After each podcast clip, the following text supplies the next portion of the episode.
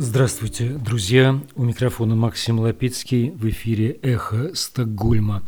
Радиостанция, созданная по инициативе шведского интернет-провайдера Банхов, уже вскоре после начала агрессивной войны, развязанной кремлевским режимом против независимой Украины – Сегодня 194-й день этой войны, именно кровавой войны, а не какой-то там специальной военной операции, войны, унесшей уже десятки тысяч жизней жителей Украины и по самым скромным подсчетам 30-50 тысяч российских военных оккупантов полегли на украинской земле.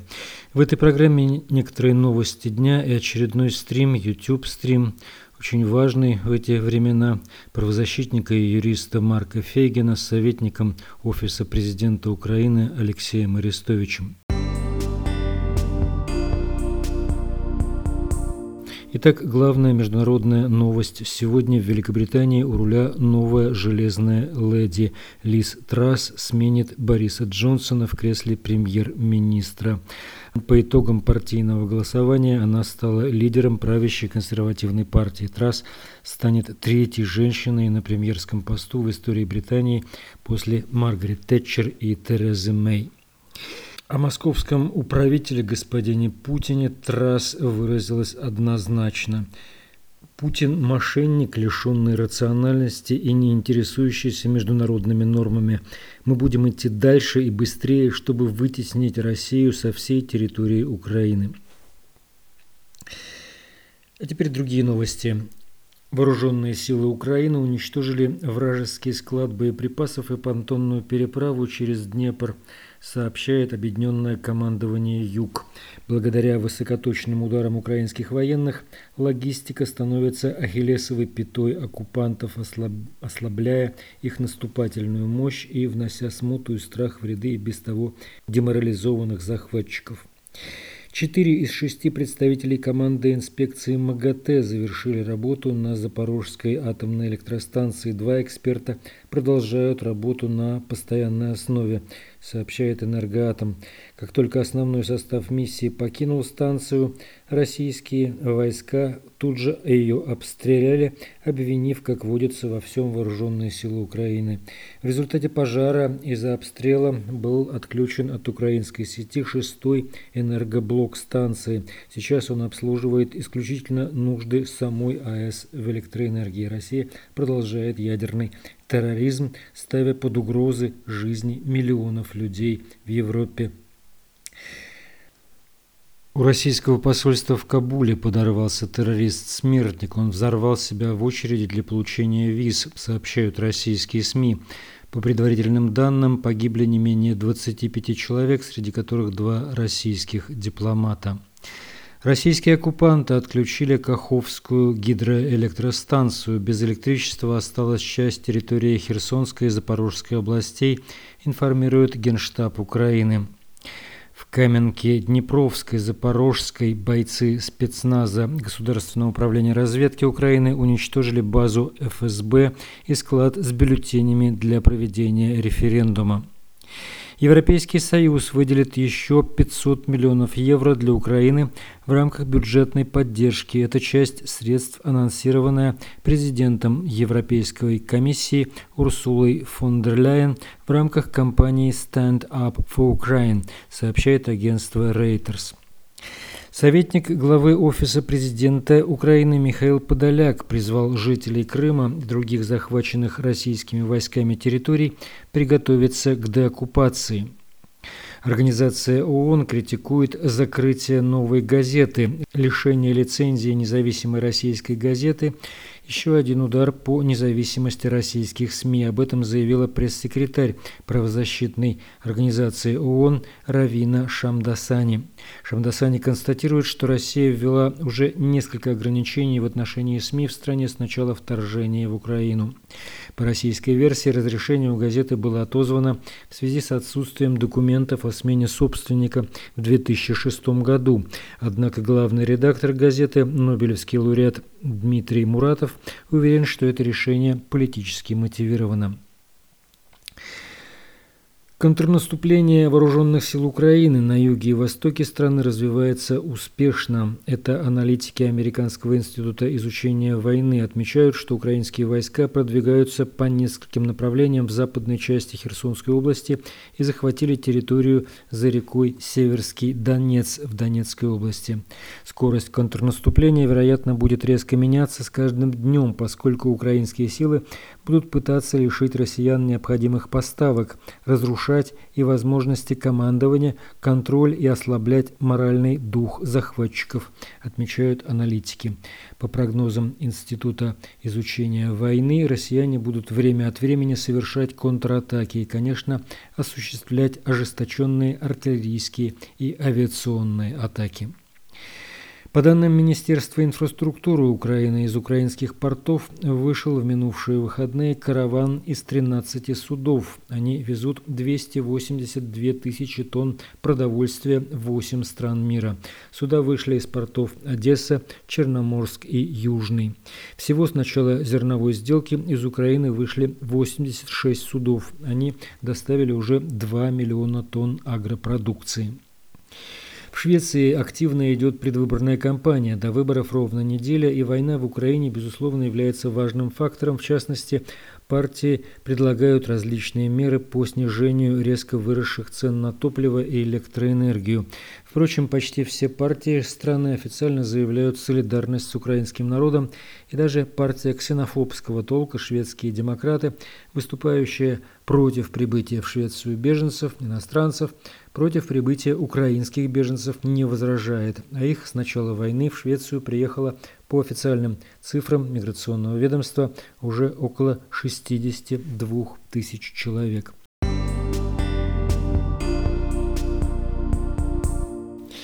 Вы слушаете «Эхо Стокгольма». Напомним, что нас можно слушать помимо трансляции в сети на коротких волнах по вторникам и субботам в диапазоне 31 метра на частоте 9670 кГц в 10 вечера по Киеву и Москве.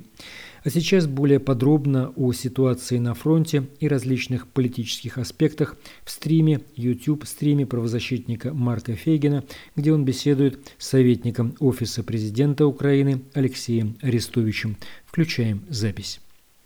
Масса информации представляет для нас интерес. Вот откроем карту тогда. И сразу ждем твоего комментария относительно того, что происходит на юге. Вот э, появилась информация, что Высокополье уже находится в руках э, сил ВСУ. Это правда или нет? Ну и в целом о ситуации с юга начнем тогда. Да, взяли Высокополе, Ольгина, ну, Потемкинка, Потемкина оно было так за нами. Это села справа слева от Высокополя. И сейчас там в, в, в Новопетровская российская армия пытается героически удерживать, но посмотрим, что будет. Да, вот набрали там пленных из состава армии ДНР. Заметьте, где ДНР, а где в кавычках, да, ДНР. Ну да, да. И в кавычках армии, да, где ДНР, где они защищают национальные интересы ДНР. Э, вот. Э, но, тем не менее, они там взяли где-то в пленных, наверное, человек, наверное, ну, чуть больше десятка. То, что мы видели, я опираюсь сейчас не на реальные данные, а на открытые, потому что я апеллирую всегда открыто и по принципу не навреди. Но даже то, что видели, уже видели, что там не, не менее 10 человек. Как mm-hmm. бы, да. И вообще наступательная операция это всегда много пленных. Это всегда хорошо, потому что будет, будет на кого наших Вот, это не единственный населенный пункт, который взяли на Херсонском направлении за вчера. Но сначала Генштаб да, скажет, да, военные, потом я смогу подтвердить это публично, им приоритет в деле озвучивания, какие mm, населенные пункты взяли, где ведутся боевые действия и так далее. Мы действуем, напомню, по принципу не навреди, здесь надо быть крайне аккуратным. Но я знаю, что взяли еще три. Угу. Еще три. Но а угу. продвижение-то есть к Херсону вообще как таковое-то? Ну, тут, Марк, это же не та стадия операции, чтобы, чтобы мерить ее продвижение к Херсону. Здесь пока идет захват рубежей, объектов и так далее, которые удобны для дальнейшего введения в бой резерв. Сейчас речь идет о том, чтобы мы разнесли нафиг в, нуля, в ноль их логистику, их тыловые запасы и изолировали театр. Фактически спикер АК «Юг» Наталья Гуменюк, по-моему, сказала, что российская группировка теперь, насколько я понимаю, в оперативном окружении. По-моему, она все-таки сегодня сказала, но кто-то из высокопоставленных военных, поэтому я могу применить эту фразу. Оперативное окружение – это всегда приятно. Около 20 тысяч российских военных находится на правом берегу. без особой возможности снабжения, с, вернее, взаимодействия с Большой Землей. Конечно, они через паромные переправы там как-то пытаются, конечно, понтонные мосты, там, конечно, то все, но это, это все под огневым контролем очень быстро обнаруживается, уничтожается. Косвенным признаком того, насколько проблемно у них э, с использованием переправ того или иного вида, это то, что они категорически запретили местным жителям переправляться с берега на берег по страхам расстрела. Да что ты, а почему? А, да. почему? Ну, боятся, во-первых, того, что они будут наводить, видеть, наблюдать. Во-вторых, они да. и без того, как бы, хотят просто, чтобы избегнуть, в принципе, нахождения гражданских рядом с военными с объектами, похожими на переправы, потому что ну, нет у них времени и возможности. Они все очень в огромной спешке делают. Разгонять гражданские машины, объяснять тетя, тетенькам и бабушкам, что вам нельзя переправляться. Не хотят тратить на это время. Они хотят очень быстро и, каче... и быстро и, и в короткие сроки перебрасывать э, накопившиеся там войска, технику оборудования и грузы, потому что понимают, что в любой момент может прилететь. И ведь прилетает, прилетает, ой, прилетает по полной. Поэтому это, вот оно, смотрите, когда большая тяжелая система сдвигается с места и катится с горы, например, то первое движение кажется, ну, очень медленно, пока эта масса стронется. Но зато под воздействием своей собственной массы оно все быстрее, быстрее, быстрее, быстрее. Вот мы сейчас имеем, вот представим себе огромный шар наверху горы, да, металлический, еле-еле его, он шатался, шатался, еле-еле его столкнули, и он сейчас медленно проворачивает, он даже еще не покатился. Но потом падение боеспособности начнется обвальное. И я думаю, что в срок 2-3 Две-три недели, дай угадаю. Три-четыре недели там станет совсем интересно на этом глазах, потому что темпы расходования боеприпасов и материальных средств там сильно превышают любые возможности снабжения. Хотя, конечно, российская команда не перебрасывает туда все, что у них, все, что может переправлять. Там начинают этих самых понтонов, там, я не знаю, самоходных барж, просто барж, я не знаю, это как это, на, бычьих пузырей идут их воздухом, да, что там еще, вещь, накачанных из насоса вещмешков, все идет в ход и все это не очень проходит. Как бы, да. Оно проходит, конечно, и, и техника проходит, и грузы, но это капиллярно. Там этой группировочке тысячи четыре тонн грузов нужно в сутки, только, только чтобы нормально себя ну, чувствовать. реально Без всякого усиления. Я не думаю, что они пропускают ну, хотя бы тысячу. Вот. То есть они, наверное, обеспечивают потребности группировки, но, может, ну, лучше процентов на 30, на 40. Это катастрофическая история, потому что бои интенсивные. И, кстати, вот это сочетание наземного давления, когда мы вынуждены расходовать боеприпасы, и активная работа наших дальнобойных средств, вот оно и порождает коллапс. Коллапс, прежде всего, по логистике. И, э, ну, и не только по логистике, по некоторым данным, только никому не скажем, что я их озвучил.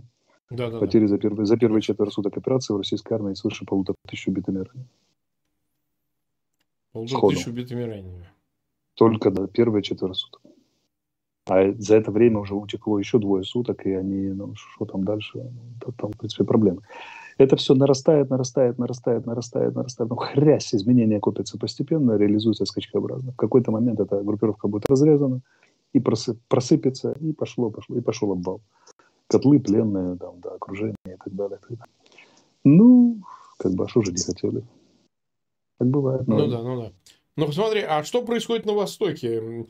А вот вопрос в чем состоит? Действительно ли понимая, как складывается ситуация на юге и с правым берегом, ну, логично было бы предположить, что они воспользуются этим, а, учитывая, что, наверное, какие-то силы передислоцированы со стороны ВСУ, а, наступать там. Тем более, что мы с тобой уже обсуждали, якобы Путин поставил задачу до 15 сентября, это как-то связано с референдумом, я не знаю до конца как, но возможно связано, выйти на границы Донецкой э, области, на которые еще не вышли, да, есть ли какая-то интенсификация там? Вот на Востоке, что бы ты про это сказал? Э, как это? Они, конечно, э, могли бы, должны были, но там, там интересная вещь. И на Востоке мы наступаем.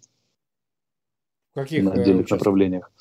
Но пока я не слышу, что военные публично э, это объявляли, ну, поэтому я не скажу, но могу сказать, что это условно на северо-восток от Краматорска и Славянска, вот туда. Угу. Угу. Да, это там, где недавно гремела слава российской армии, которые якобы провели блестящую, ну, на самом деле, достаточно хорошую операцию по взятию одного населенного пункта. Вот сейчас этот населенный пункт и его окрестности немножко берутся обратно. Вот. Ну, все наши военные знают, тут великой тайны нет, российские военные тоже это знают, ее нет, но пока не назвали военные публично, я не скажу. Значит, э, да. так что мы, мы пошли там немножко двигаться, но опять же, что-то у них происходит в районе, условно говоря, Изюма. Условно говоря, Изюма, где тоже определенные неприятности в виде украинских войск, которые в бок тихонько кусают оборону, прогрызают. И не так уж тихонько. А что делает российское командование? Оно концентрирует э, войска на Мелитопольском направлении активно. По линии за, за Такмак, Мелитополь, за вход в Крым. У меня ощущение, что еще немножко они начнут окапывать перешеек. Ну, погоди, а окапываться? Ну, то да. есть они эти ну, части да. пытаются перевести на юг, туда, на правый берег Днепра, или наоборот? Не, не, они, они пополняют они через Крым, через Чтобы Крымский пополняют укрепить. группировку укрепить перешейку, они страшно боятся удара на Мелитополь, страшно просто, до, до дрожи, потому что рухнет все от Херсона до Мариуполя. Если наши пойдут на Мелитополь, и они туда пихают вообще все, что, все, что движется, все, что горит, все, что уходит. А все, что не движется, приводит движение, тоже пихают на туда. Поэтому Донбасс обделен до некоторой степени резервами. Не совсем, но обделен. Херсонская пополняется в силу там, ну, по принципу, пацаны, как это, ты же коммунист танка и пулемет застрочил с новой силы. Да. Знаешь этот анекдот? Ну, ну расскажи. Анка пулеметчица докладывает, как бы, Василий Иванович, стрелять нечем, а белые прут. Он говорит, ты же коммунист танка, и пулемет застрочил с новой силы. Вот по этому принципу идет снабжение херсонской группировки. Основная масса, она как бы на вот, линии Такмак, Мелитополь, вход в Крым. И это ужасно весело. Это, это российское командование воюет вот, в высшем, высшем значении военной доблести. Знаешь, какой? Они не обращают внимания на местности противника. Ну, это, это такая, у, у Канта была такая философская категория «вещь в себе». Вот российская война – это вещь в себе. Они, задача выполнить приказы как бы высшего командования, центрального штаба. Что делает противник, как позволяет это место, неважно. Они всегда наступают только по прямой. Есть там водные препятствия, нет препятствий, стоит на противнике, как это, ничтоже сумняшися, и по карте. Как бы, да. В этом есть величие их подвига, и я скажу, что до определенной меры это действует, особенно когда у тебя 20 орудий на одно. Но как только пропорция меняется хотя бы 1 к 10 или 1 к 5, так, такая манера войны начинает буксовать. Но вне зависимости от того, что делает наша команда, вне зависимости от того, что происходит реально, они, они выполняют какие-то свои планы. Мы на это все смотрим в состоянии перманентного изумления, что 200-й день войны можно так воевать, как бы, да, но что ты сделаешь, что, что ты сделаешь с этими великими людьми? Воюют. Именно так. Это их и погубит. Угу, угу. Так, нас 320 тысяч смотрят, больше 85 тысяч поставили лайки. Напоминаю тем, кто присоединяется, нас как-то так толчками. Э, пожалуйста, ссылки на этот эфир сразу размещайте в своих аккаунтах в социальных сетях и группах. Подписывайтесь на наши каналы. Э, вот смотри, э, вопрос тогда в следующем. А какие в последнее время а, ну, в целом, если охарактеризовать успехи по а, обстрелам, которые ведет э, украинская сторона, штабов, э, БК и так, так далее, и так далее. Этого добра у нас по, по 10 штук в день, я, я уже считать перестал, честно говоря. Хорошо, но это да, складывается да. во что? То есть вот э, мы хотим понять, они отводят штабы дальше, они склады боеприпасов уводят. Ну, часть их штабов сманеврировала на Херсонском направлении, сманеврировала, ушла в тыл заняла новые места. Но мы их и там найдем. Как бы. Что касается боеприпасов, ну да, они пытаются дробью, россыпью где-то там рассовывать. И тогда мы все равно доходим уничтожать. Все равно. Это как бы мертвому припарке. Конечно, он дает какой-то эффект на двое-трое суток. Но там больше работы, чем, чем реального эффекта. Это перегрузить десятки или сотни боеприпасов тем, чтобы их убили не сегодня, а через два дня.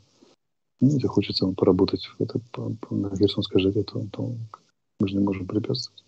Мы найдем и накроем. Это наша земля. Мы знаем там каждый квадратный метр, где что происходит. Партизаны работают, работают э, те самые, все, все, нам, ну, короче, все виды разведки работают. Чуть не проговорился.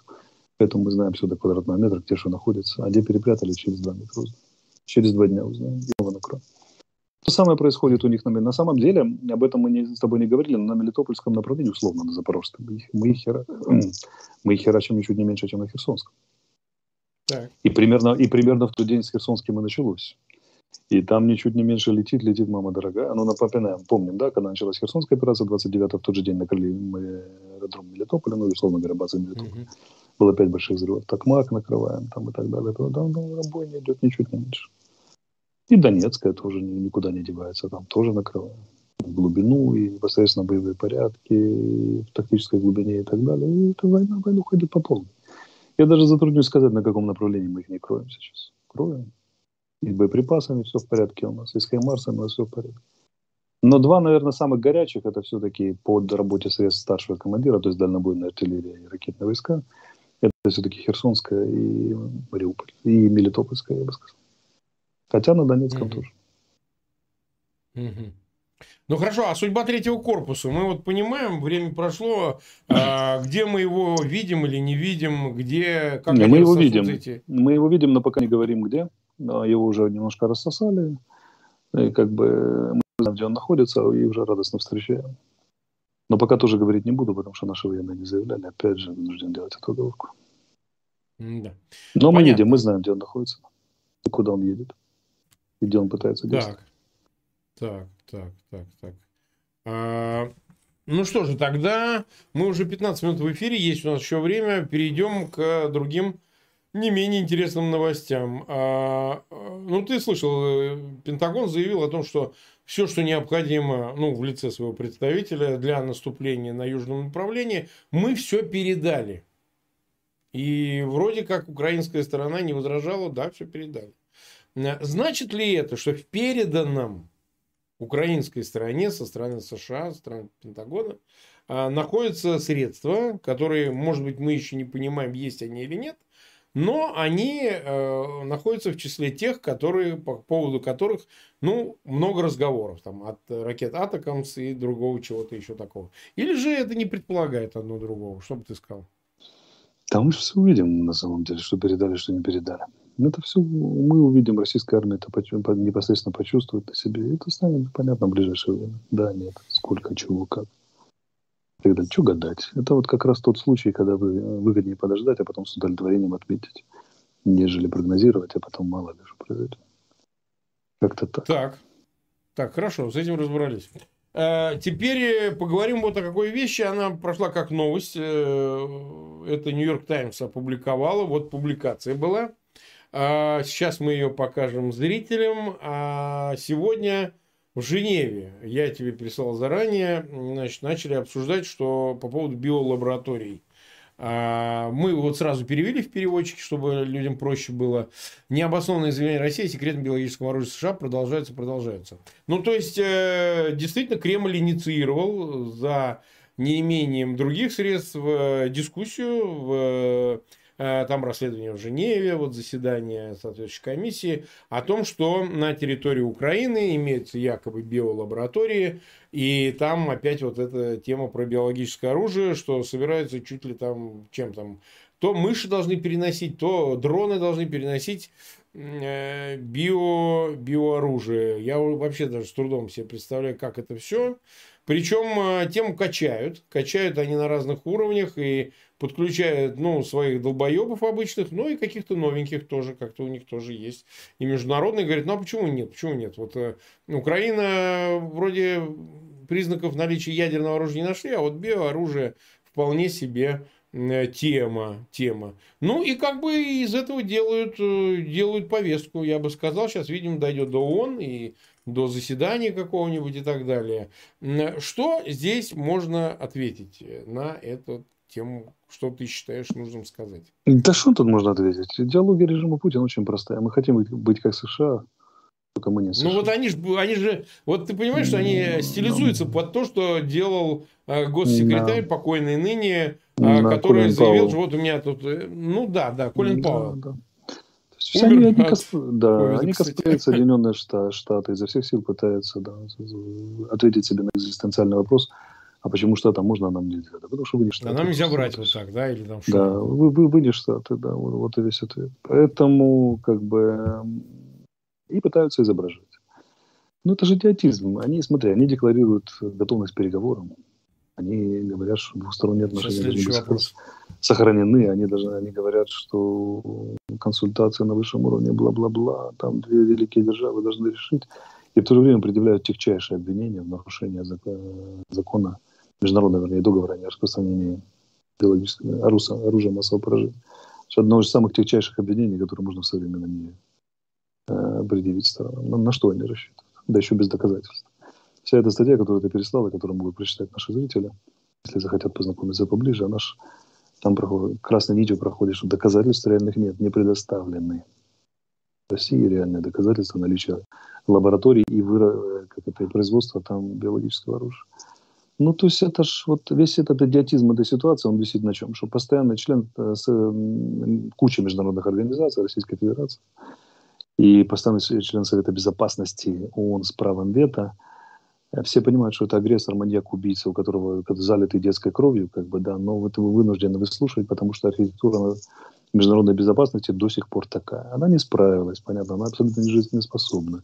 И нужно радикально менять. Но пока она такая, все кивают головами и позволяют государству кидаться техчайшими обвинениями без малейших доказательств. Это то, что даже районный суд бы не принял всерьез. Да, вот если, бы, если бы прокурор без доказательств решил, решил кого-то обвинить в создании био, биолаборатории или лаборатории самогоноварения у себя дома. И то бы суд потребовал бы чего? Ну, покажите самогонный аппарат или что-нибудь еще. Ну, конечно. Но конечно. нет, это доказывается международной политикой. Объективные доказательства это называется. Да, можно заниматься такими вещами, все вынуждены кивать, проводить какие-то конференции, рассматривать и так далее. И они этим пользуются. И я все жду, когда международному сообществу это надоест, надоест оно хлопнет по голове, выкинет нафиг из ООН э, путинский режим. И э, переформатирует систему безопасности от, от блин, коми, климатической комиссии до МАГАТЭ и там до ООН, так, чтобы вот такие маньяки, как Путин, не могли заниматься там, просто вот доe, до, доением изнуренных жаб в этом самом международном формате только потому, что вот так, так когда-то были прописаны правила, когда это был СССР еще, и все западные политики, которые американские, которые сенаторы, которые помнят, как это было, они говорят, ну слушайте, ну СССР же по сравнению с путинской Россией, это было мега ответственное государство. Да, маньяки, да, тоже лезли на весь мир, хотели его завоевать, но они ну, хоть там правила была идеология, она обязывала, да, она, да, не позволяла какие-то вещи. Да, они правила соблюдали, они выполняли ну, те международные законодательства и тех организаций, это протокол, уставы и так далее, положения, которыми они были, это были ответственные политики, с ними можно было иметь дело, там они выполняли договоры. Ну вот, пожалуйста, до, до, до, до, дожились, когда СССР ставится в образец э, да, путинскому режиму. Все это надо ломать нахрен, все, выкидывать в топку, в печку, растапливать этот самый костер, греться зимой, да, и переформатировать полностью международный порядок. Он не работает, он не выполнил ни одной своей задачи, начиная с 24 февраля, вообще ни одной. И превратился в абсолютный фарс, когда вот можно, не имея даже, даже подобия пробирки, пытаться косплеить Колина Пауэлла и рассказывать, что да, вот мы знаем про американский биологов. Знаете, покажите. Где? Ну, смотри, э, было последнее заявление, очень, э, так сказать, э, их со стороны Минобороны РФ, что они у них, оказывается, тувинцы. Я не знаю, слышал или нет, они ведут переговоры на тувинском. А в Украине, поскольку не могут понять тувинского языка, Значит, это еще один косплей, только вот я его недавно обсуждал. Говорящий фильма «Говоришь с ветром» Наваха. Наваха, который, mm. ну, действительно, Наваха, кто его знал там, этот Наваха, ты у нас пропал, ты здесь? А, Я вот. снова тут, да. Вот, э, есть в штабе у вас тувинцы? Тувинцы есть свои? Ну, нет, своих нет, но мы можем взять чужих, и они, они нам все расскажут. Все у нас есть свои, у нас есть закарпатцы, которые говорят на, жут, на, на жуткой смеси э, этого самого, жуткой смеси венгерского э, западного, западного, западных диалектов украинского, там, я не знаю чего, с, с, э, это, это просто не, их, их не, понимают, не, не понимают даже украинцы. Они благополучно говорят с ветром, и их точно, точно никто не понимает, не слышит, и это не работает. Угу. Вот так что как-то так.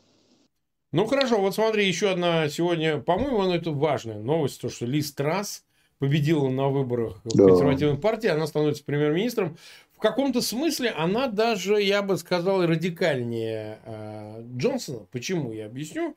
Потому что она занимала позицию министра иностранных дел, но по ее заявлениям мы знаем ее позицию. Они так сказать, э, были еще более жесткими даже порой, чем у Джонсона. Все-таки, ну, они так радовались уходу Джонсона, и вдруг вот такое. То есть, вот этот эффект, э, как это, дубльный эффект, понимаешь? Не то, что не смягчение, а даже продолжение одного и того же, а по сути учитывая ее положение, ей надо, так сказать, на чем-то выехать, это будет точно Россия. Потому что во внутренних делах, в экономике будет все плохо до выборов, это мы понимаем. Но вот как раз война в Украине, это то, а, если ей предстоит выбирать из прочих равных, то именно Листрас наверняка сделает это главной темой своей каденции, даже если ее сменят после парламентских выборов, вот, который будет через там немногим, по-моему, полтора года или два, что ли. Поправьте меня, я сейчас уже не помню. Вот. Но в этом промежуточном периоде она точно, и она уже заявила об этом. Вот, будет помогать Украине, и вопрос Москвы и противодействие ей будет э, одним из центральных ее, ее премьерства. Вот. Как бы ты это оценил, и что бы здесь э, следовало бы сказать э, к ее она мне нравится по другой причине. Она единственный современный известный мне западный политик, а может быть и не только западный. Ты говорил об этом, предла... что она стратегическое Когда... видение. Которыми заявила стратегическое видение, может имеет и больше, но заявила это только она. И у да. которой есть внятная концепция переустройства мирового порядка, которую она произнесла в своей речи там, два месяца назад, или точнее два, в апреле, по-моему. И мы разбирали, я статью на Фейсбуке написал, разбирали, надо, да. свяжите и так далее. Да, мы с тобой разбирали. Да, она говорит, что все такие страны, как Россия, Китай и так далее, мы на Западе сделали стратегическую ошибку. Главное ее содержание, много там было нюансов, но главное содержание, mm-hmm. что мы подумали, что геоэкономика перестроит геополитику. Да-да-да. То есть мы, мы этим товарищам дали доступ к чему? К западным технологиям, к западным кредитам, программам помощи. Они использовали против нас. Мы были наивны, мы верили, что изменение экономики изменит структуру общества и политику. Ничего подобного. Это как национал-социализм. Правая, полити- правая политика и, и, и левая экономика. Вот они эту ошибку повторили, потому что политика абсолютно правая, шизанутая, а экономика, да, прося, как это, пронизана теснейшими связями с Западом, и такие страны, как и Германия, так попали в тотальную зависимость от российской экономики. Правда, она оказалась тоже преувеличенной. Из той же газовой иглы немцы снимаются гораздо быстрее. Я не знаю, есть ли политики с видением еще, если кто-то за политиками с видением, но она единственный западный политик, заявивший как бы, да, позицию, заявившую необходимость пере, переустройства мирового в интересах обеспечения чего? дальнейшего развития, развития человечества и купирования угроз, исходящих от, таких, от таких э, формаций, как современная Российская Федерация, Китай и некоторые другие страны, Иран там, и прочее, прочее. Там изгои четко названы мировые, ну, люди, страны, мешающие, государства, точнее, мешающие, или режимы, мешающие общемировому развитию. И необходимо что-то сделать с миром, чтобы уменьшить это их зловредное влияние и двигать дальше мир доверие, взаимопонимание, совместные там цепочки производства, в общем, объединение, объединение, объединение. Совершенно понятно, что Британия играет во, вторую британ... во второй британский мир. Э, у нее одна проблема, и ресурсов не хватает, но здесь с ней готовы поделиться американцы. И, видимо, они поделили обязанности между собой. А вот Северной Европой, Польшей и Украиной точно занимается Британия, среди прочего. Это очень хорошо, поэтому, потому что если Джонсона сравнивали с Черчиллем, то, как кто-то у нас сравнил, то ли Страс, это же может быть Тэтчер вторая. Да, посмотрим, конечно. Не, ну Тэтчер но, это на поверхности да. лежащее сравнение, да, да оно легкое. Да, да, да. Но посмотрим, кем она будет в реальности, но это один из самых лучших вариантов, который нам, в принципе, мог достаться, глядя на все британские Э, на всю иконостас, там, на, на, на перспективные фигуры, которые могли стать премьерами. Для Украины это очень выгодное решение. Но, опять же, сегодня президент говорил с э, Джон, Джонсоняком, и тот сказал, что поддержка как бы, никуда не денется. Это же Листрас сказала. Первая, кому она позвонит, она же говорила, она позвонит, я позвоню Зеленскому да, и скажу, да, что поддержка продолжается. Это очень хороший сигнал для нас и очень плохой для Путина. Ну вот смотри, мы с тобой все время санкции обсуждаем, а некоторые, вот в отличие от э, э, западных партнеров э, Киева, работают. И одним из таких является МИД РФ. Вот ты, наверное, не знал там в отсутствии, а они внесли в список э, санкционный Бена Стиллера и Шона Пена. Ну, в российский список. Все, Сызрань накрылась медным тазом. Ты понял Конец. это? Да. И тебя ведь не пустят вот так, если что. Меня не пустят, да, ну да. Тебя Я не пустят, Шоном... поэтому... Я стиль Чем ответит э, да. чикагский филиал, как в одном известном произведении? Некоторые любят погорячее. Чем ответит чикагский филиал? Я же На с... Э, Шона да. и Бена. Я Стиллера не застал да, в офисе. А. Когда он приезжал, я, я был в другом месте немножко, но а с Шоном, да, с Шоном я виделся три или четыре раза, пока он у нас был три, по-моему, ну или четыре, но неважно. В том числе в день начала войны. Он был Ты в что, зале. Он был прямо за, в день начала войны 24 года? Да, он был, да, в, в, в, зале, в зале с прессой, да, где я там президента, потом я с Мишей Подаляком первое там, обращение к журналистам, пресс-конференция и так далее. А я же э, очень ценю сериал, «Друзья» американский. Mm-hmm. А он же с ними знаком через, через одних, да, и мне как бы это когда было до души, до души, я даже пару фраз какие-то мы перебросились, там, по, по, по, я шутку из друзей вплел, вот, мы очень мило пообщались, он такой очень, очень душевный, открытый и глубоко переживающий человек, а перед этим он делал фильм в Донбассе, снимал про, про войну наших, и вообще нам очень сильно сочувствует, потому он до сих пор очень много делает, и э, при всей его переживательности, знаешь, человек, человек он очень волевой и крепкий. Я по нему переживет, видно, говорит, переживет. Говорит, общается. Я думаю, что да, со страшным скрипом. Может быть, да, уйдет запой, может быть, да, за ага. полгода будет ходить к психиатру. Но кажется, этот удар со стороны МИДРФ он все-таки вытянет. Переживет. Мы ему поможем. Мы, мы скажем, Шон, держись, брат. Как бы вспомни, да, вспомни Вообще, конечно, прошлого, будущего.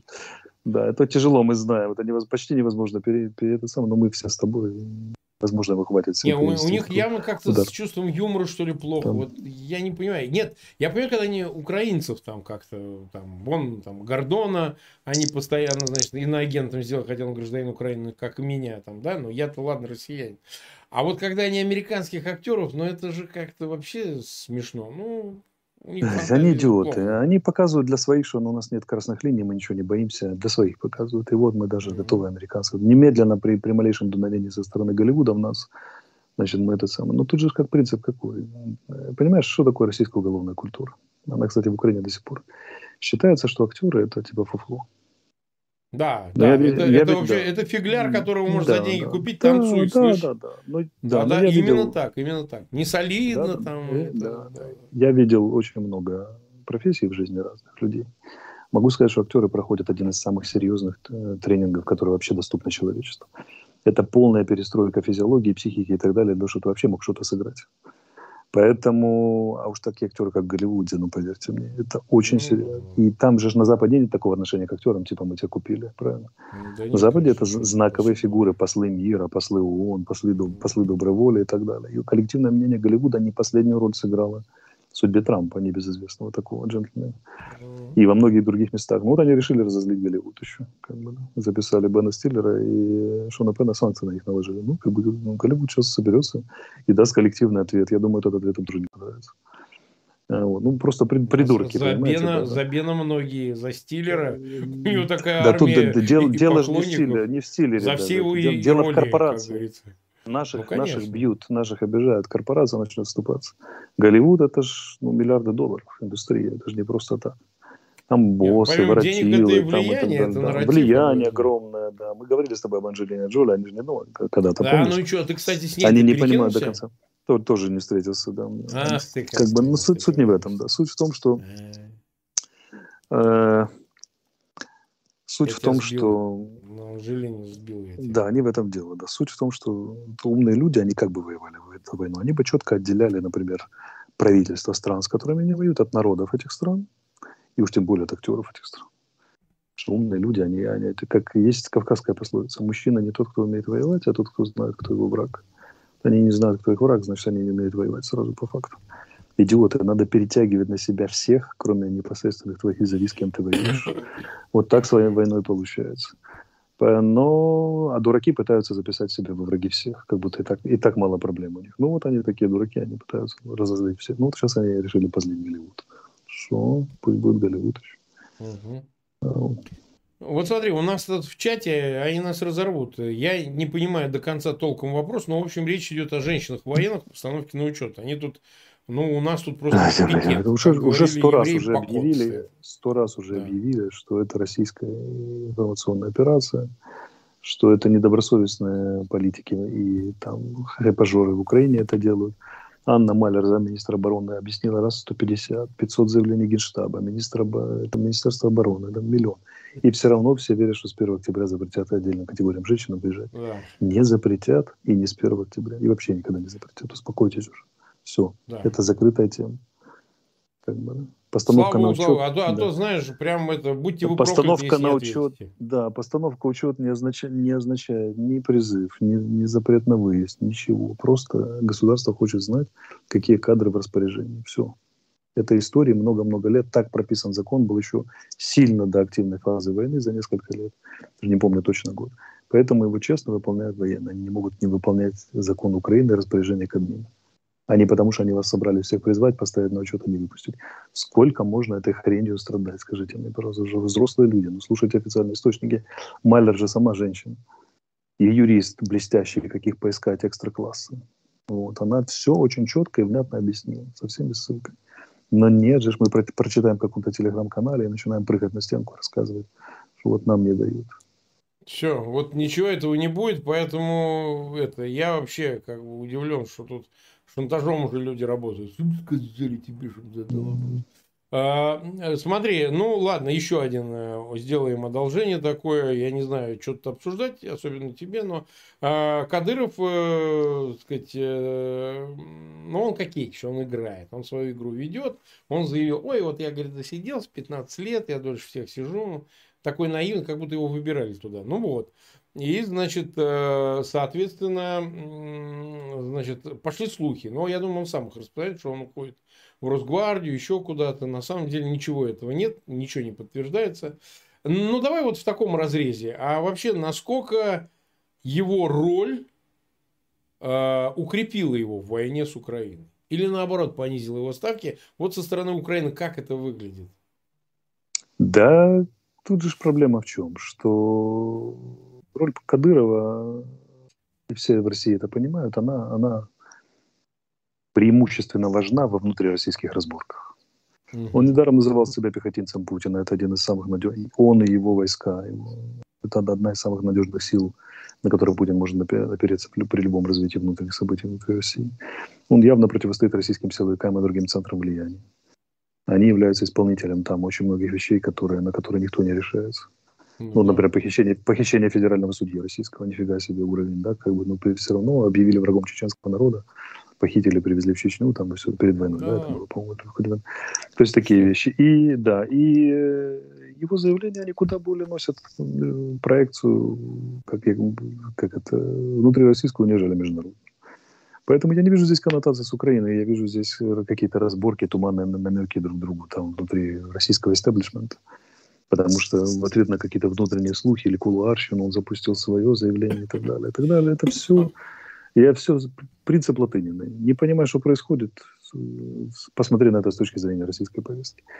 Мы не можем ответить на этот вопрос, чему это было заявление, в какую там систему слухов и сплетен оно встроено в России. Надо смотреть mm-hmm. дальше, и мы просто увидим, куда оно выруливает. Назначит командующим Росгвардии, ну, значит, назначит. Не назначит, значит, не назначит. Уйдет с поста главы Чечни, значит, это, посмотрим, куда пойдет. Рано еще делать какие-то выводы или даже серьезный анализ. Но это все внутри кулуарщина, это все разборки, потому что вкинуто что-то в ответ на какие-то сплетни, слухи, которые где-то там в российской элите ходят. Это точно не повестка Украины и точно не международная повестка. Так, ну вот смотри, у Зеленского с президентом Макроном Франции, Макроном состоялся полуторачасовой разговор, и вот уже пишут, что после этого разговора Президент Франции Макрон после этого телефонного разговора с президентом Зеленским заявил, что единственный способ восстановить безопасность Запорожской АЭС – это вывод российских войск. Причем до этого это заявляла американская страна, ну, ряд других. А вот здесь уже и Франция, которая, ну, казалось бы, умеренная. Он там был э, таким челноком-посредником, он то с Путиным, то еще с кем-то разговаривал, да, чтобы решить. Но даже и он говорит о том, что вообще говоря, нужно территорию станции покинуть российским войскам. Какая тут ты видишь перспективу и какая перспектива для Москвы для продолжения нуклеарного этого шантажа? Да, перспектива ну, сложная. По некоторым данным, там сегодня лег последний реактор, питавший станцию. И она чуть ли не на дизелях. Это на информация, которая требует проверки, но она чуть ли не на дизелях сейчас работает. Это создает она опасность дизель... или что? Конечно. Это Фукусима, дорога к Фукусиме и Чернобылю. Это... Я, я же не атомщик.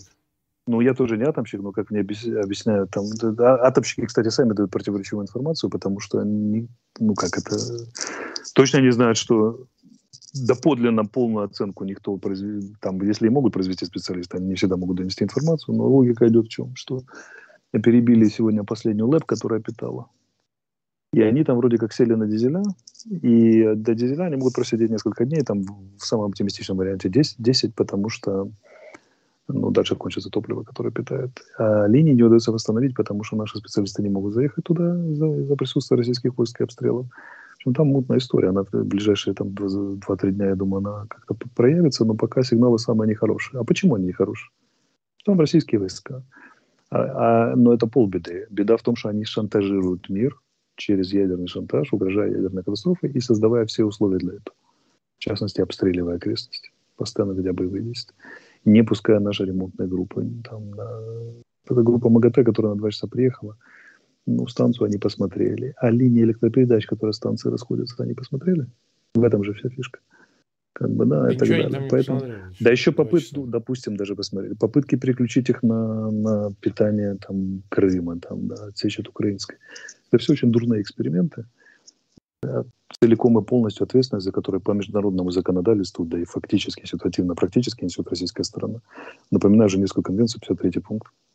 Все, что происходит на оккупированной территории, является ответственностью агрессора полностью, оккупанта. Хоть на станция, хоть обучение детей в школе, хоть там э, религиозные организации, хоть голод, хоть э, не знаю, отправление естественных надобностей простите, все целиком на, на, на агрессии по международному законодательству. Вот Макрон, в принципе, наверное, человек, который знает международное законодательство или знает его консультанты, и он знает, что он говорит. Единственный способ обеспечить ядерную безопасность – нафиг оттуда российские войска убрать. Все просто и понятно. Потому что они не просто там прибывают, они там ведут боевые действия и, судя по всему, еще и проводят программу по ядерному шантажу мира, э, Украины и мира, желая втянуть нас в рамку переговоров. Вот, вот причина того, что там происходит.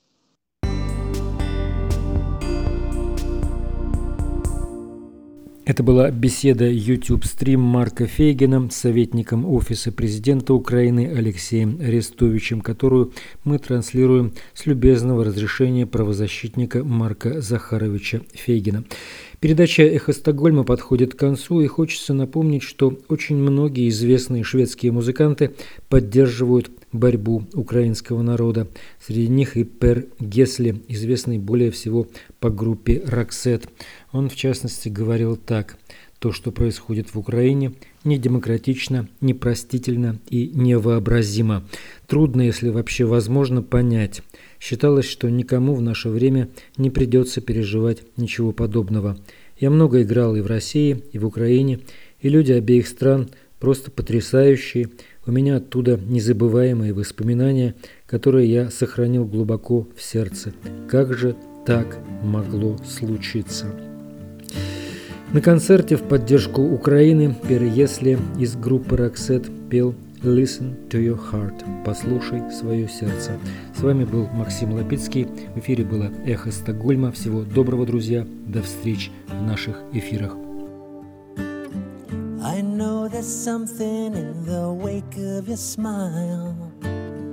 I get a notion from that look in your eyes.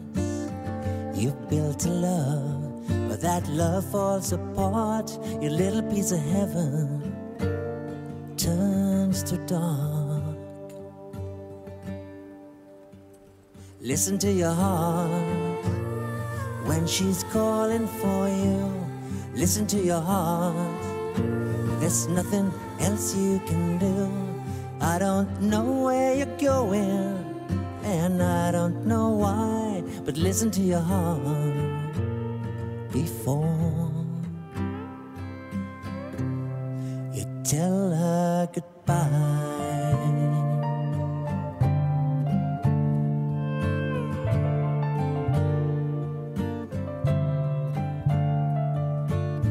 Sometimes you wonder if this fight is worthwhile. The precious moments are lost in the tide.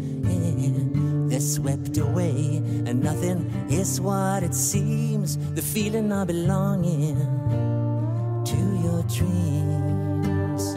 Listen to your heart when she's calling for you. Listen to your heart. There's nothing else you can do. I don't know where you're going, and I don't know why. But listen to your heart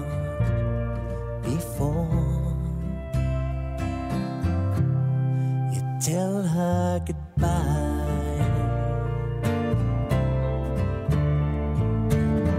And there are voices that want to get heard. So much to mention, but you can't find the words. The scent of magic, the beauty that's been. When love was wilder than the wind, I listen to your heart. She's calling for you, listen to your heart. There's nothing else you can do. I don't know where you're going, and I don't know why, but listen to your heart before.